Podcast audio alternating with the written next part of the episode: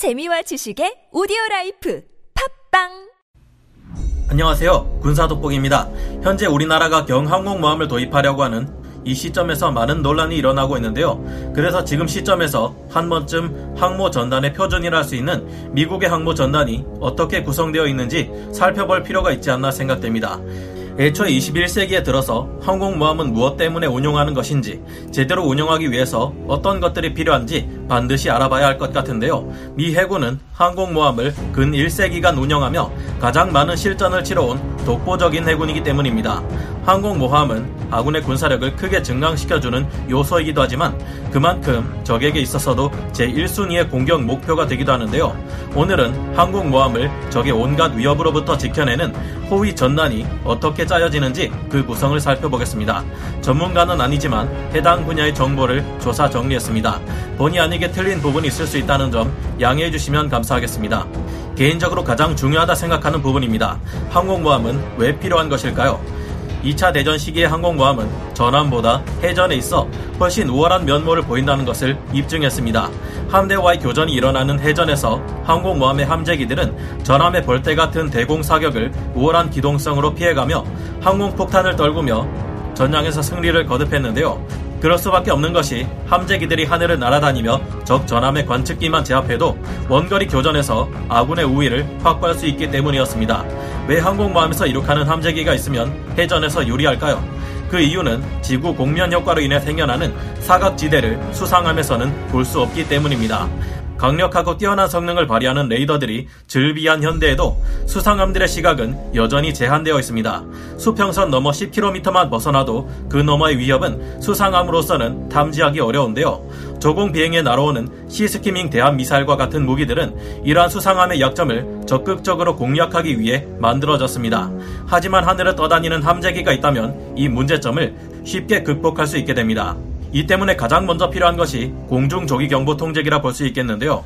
아직도 항공모함의 가장 중요한 역할 중 하나가 항공정찰이며 현대에도 항공모함의 생존에 있어 가장 중요한 것이라면 함대의 눈이라고 할 수 있는 E2D와 같은 공중조기경보 통제기라 볼 수 있겠습니다. E2D 조기경보 통제기는 미 항공모함 전투단의 필수 요소로 조기경보와 항공관제를 맡고 있으며 획득한 정보를 데이터 링크를 통해 함대의 본부로 전송합니다. E2D가 있다면 항공모함 함대는 적에게 위치를 들키지 않고 원거리에서 적의 항공이나 수상함을 먼저 탐지해낼 수 있는데요. 지휘관들은 이 E2D 조기 경보 통제기가 보내오는 주변 정보를 가지고 작전을 짜고 전체 상황을 파악합니다. E2D 공중 조기 경보 통제기는 전투 수단은 없지만 약 556km나 되는 범위를 360도 스캔하며 적의 스텔스 전투기조차 찾아낼 수 있는 압도적인 성능을 가지고 있는데요. E2D 호크아이가 있다면 적 함재기들과의 공중전에 있어서도 압도적인 우위를 점할 수 있습니다. F-35와 같이 스텔스 전투기이면서 데이터 링크로 정보 교환까지 가능한 전투기가 있다면 레이더를 끈 상태로 조용히 적의 사각지대로 접근해 쥐도 새도 모르게 목표를 타격할 수도 있고요. 문제는 E-2D 호크아이는 사출 장치인 캐터펄트와 활주로가 있어야만 이륙시킬 수 있다는 점입니다. 요즘은 우리나라 남쪽에 있는 나라, 프랑스, 이스라엘, 대만, 멕시코, 이집트, 싱가포르 등 다른 나라도 이 두 계열의 해군용 조기 경보 통제기를 운용하거나 운용하려 하고 있습니다. 반면 우리나라는 없어서 문제인데요. 이 툴을 항모에서 운용하지 못한다면 탐지거리 360도 전방향으로 278km의 탐지 거리를 가진 멀린 AEW DR 공중조기 경보 헬기라도 도입해서 운용하려고 하는데요. 우리가 계획 중인 경항공모함은 함재기들을 이륙시켜주는 캐터펄트를 사용하지 않고 수직 이착륙 방식을 사용하는 F-35B를 운용할 예정이라는데요. 여기에 E-2D 호카이를 운용할 수 없다면 공중적이 경보 헬기라도 있으면 어떨까 하는 생각이 듭니다. 언젠가는 우리 한국의 항공모함도 내부 무장창이 작아서 대함 무장을 싣기 어려운 F-35B보다 대함 무장을 실을 수 있는 F-35C를 운용할 수 있는 캐터펄트형 항공모함을 운용할 수 있다면 얼마나 좋을까 하는 생각도 함께 드네요. 두 번째로 필요한 것은 세네 척의 이지스 전투함입니다. 적의 함대가 항공모함을 공격하기 위해 가장 많이 선택하는 것은 초음속 미사일이라 볼 수 있습니다. 냉전 시절부터 미국의 상대편은 항모를 가지는 대신 초음속 대함 미사일들을 소나기처럼 퍼부어 항모를 제압하려 했는데요. 이 대함 미사일 폭격으로부터 항공모함을 지키기 위해 나온 것이 바로 이지스 시스템을 채용한 타이콘데로가급 순양함, 알리버크급 구축함 등입니다. 이지스는 고대 그리스 신화에서 전쟁의 신 아테나가 사용하는 방패의 이름인데요. 신의 방패라는 이름을 가진 이지스 시스템은 조기 경보기와 함재기들이 적의 위협을 막지 못하고 항모 전단이 적의 화력에 노출되었을 때 진가가 드러나게 됩니다. 이지스는 고성능 레이더와 중장거리 대공 미사일을 이용해 적의 비행체 무기에 대응하는 통합 전투 체계라고 볼 수 있습니다. AS-5 1D 레이더는 탄도 미사일을 900km 밖에서 일반적인 표적을 450km 밖에서 탐지하며 900개의 목표물을 동시에 지속적으로 추적하는 굉장한 능력을 가지고 있습니다. 타이콘데로가급의 경우 최대 24개 표적, 알레이버크급의 경우 최대 17개에서 18개의 적과 동시 교전을 할 수 있습니다. 탄도 계산과 무기 관제를 위해 각 칸마다 슈퍼컴퓨터가 탑재되며 여러 대 이지스함이 모일 경우 강력한 방공망을 형성할 수 있는데요. 이지스 전투 체계를 탑재한 함정들은 적의 대공, 대잠, 대함 공격으로부터 항모 전단을 방어하는데 주 목적이 있다고 할 수 있겠습니다.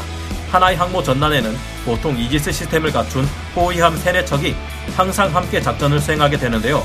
이지스 시스템 Flight 3로 개량되고 있는 미 해군의 알레이버크급 구축함은 AN SPY-6V 4 AMDR-S 레이더를 탑재함으로써 더욱 강력한 성능을 갖추게 될 예정입니다.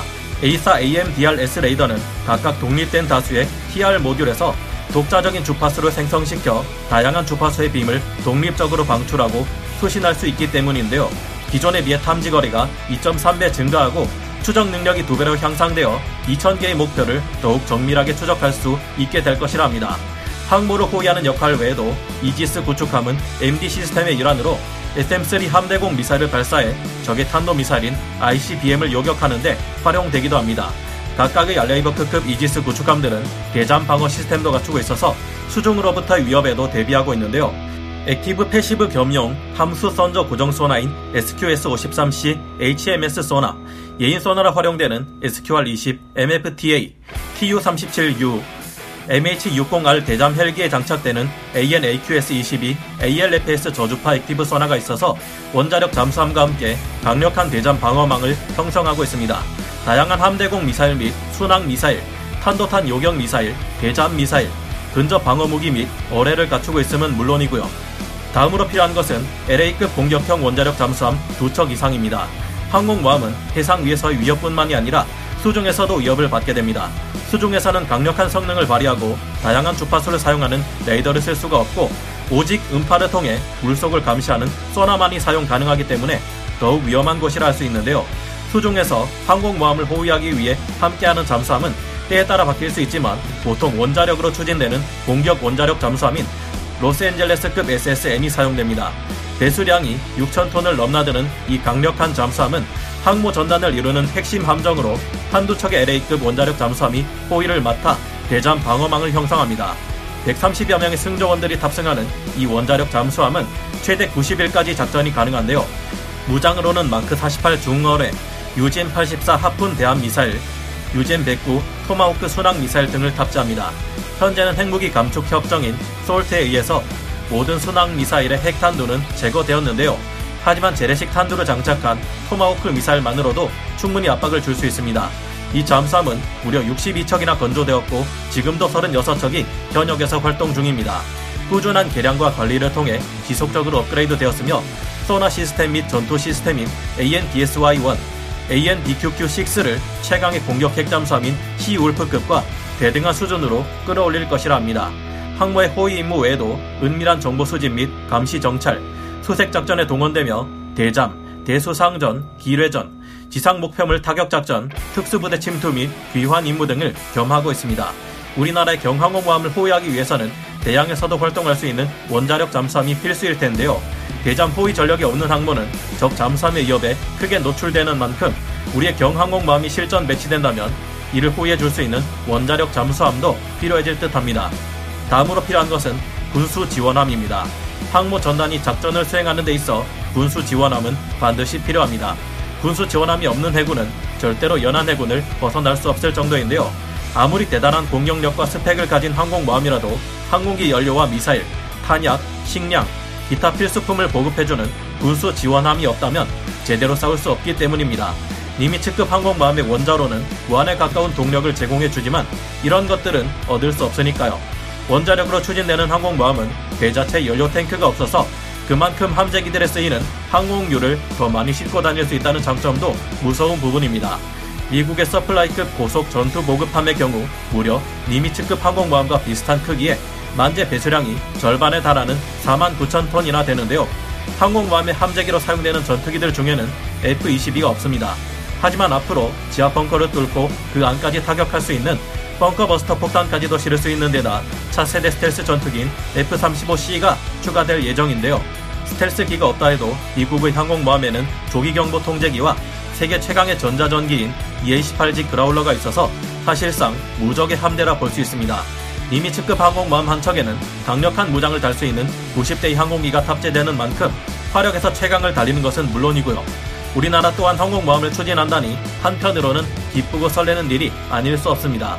다만 한국의 경항공모함이 최소한 항모 분야 의 역할을 수행하기 위해서는 반드시 조기경보 통제기와 이를 호위해 줄 수 있는 전단이 완성되어 함께 운용되면 더 좋겠다는 희망을 가져보게 됩니다. 그럼 오늘 군사 돋보기 여기서 마치고요. 다음 시간에 다시 돌아오겠습니다. 감사합니다.